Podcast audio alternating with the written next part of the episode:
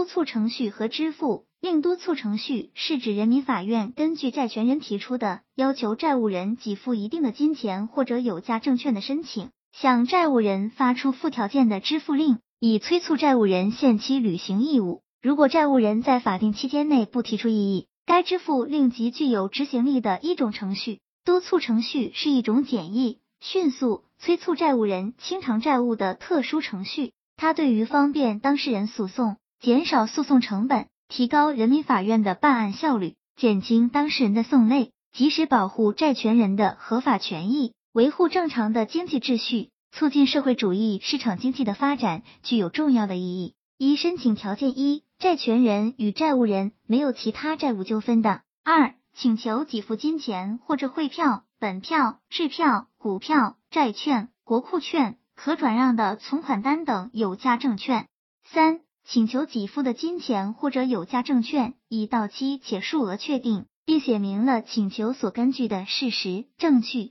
四、债权人没有对待给付义务。五、债务人在我国境内且未下落不明。六、支付令能够送达债务人。七、收到申请书的人民法院有管辖权。八、债权人未向人民法院申请诉前保全。二、驳回债权人申请的情形一、受理债权人申请人后审查发现申请不成立，包括一、当事人不适格；二、给付金钱或者有价证券的证明文件没有约定逾期给付利息或者违约金、赔偿金，债权人坚持要求给付利息或者违约金、赔偿金的；三、要求给付的金钱或者有价证券属于违法所得的。四、要求给付的金钱或者有价证券尚未到期或者数额不确定的。五、债权人申请支付令之前已向人民法院申请诉前保全，或者申请支付令同时又要求诉前保全。二、人民法院院长发现本院已经发生法律效力的支付令确有错误，认为需要撤销的，应当提交本院审判委员会讨论决定后，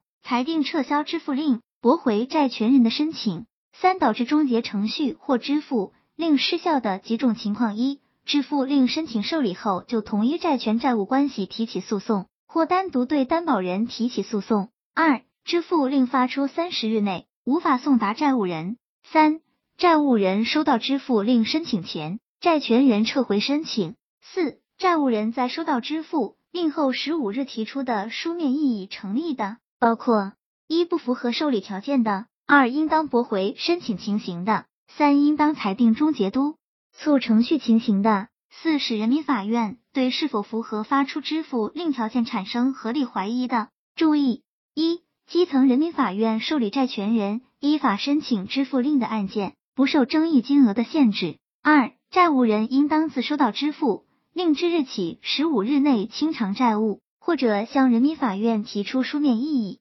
债务人在收到支付令后，不在法定期间提出书面异议，而向其他人民法院起诉的，不影响支付令的效力。债务人对债务本身没有异议，但对清偿能力、清偿期限、清偿方式等提出不同意见的，不影响支付令的效力。五、诉讼针对民间借贷纠纷，可以通过最终提起诉讼来解决。经过一审不上诉的，可申请执行；上诉的启动二审程序后，可申请执行。文书生效后，也可申请再审启动审判监督程序。再审期间不终只执行，是审理情况是否改判或撤销原判等，在执行回转或重新诉讼等。注意，根据新规定，以二零二零年八月二十日为分界，先受理的案件适用新规定，也就是说，之前签订的合同，在二零二零年八月二十日之后起诉的，适用新的利率规定。其中，借贷行为发生在二零一九年八月二十日之前的，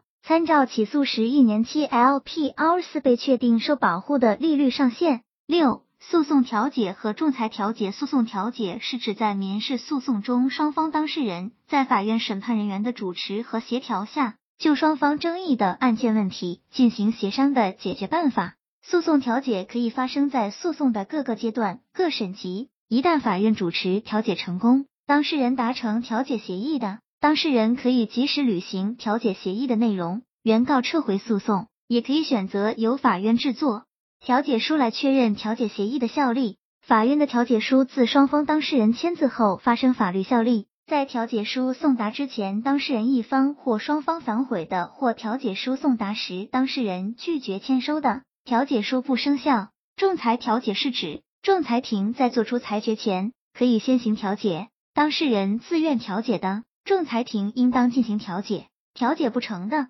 应当及时作出裁决。调解达成协议的，仲裁庭应当制作调解书，或者根据协议的结果制作裁决书。调解书与裁决书具有同等法律效力。调解书应当写明仲裁请求和当事人协议的结果。调解书由仲裁员签名，加盖仲裁委员会印章，送达双方当事人。调解书经双方当事人签收后，即发生法律效力。在调解书签收前，当事人反悔的，仲裁庭应当及时作出裁决。卡神小组总结：以上是解决民间借贷纠纷的几种方法。在最后，卡神小组还是建议朋友们学会协商处理，借钱还钱是真理。朋友们说是不是？毕竟借钱的时候人家把你当朋友们，还钱的时候耍无赖可不好。希望这个资料对朋友们有所帮助。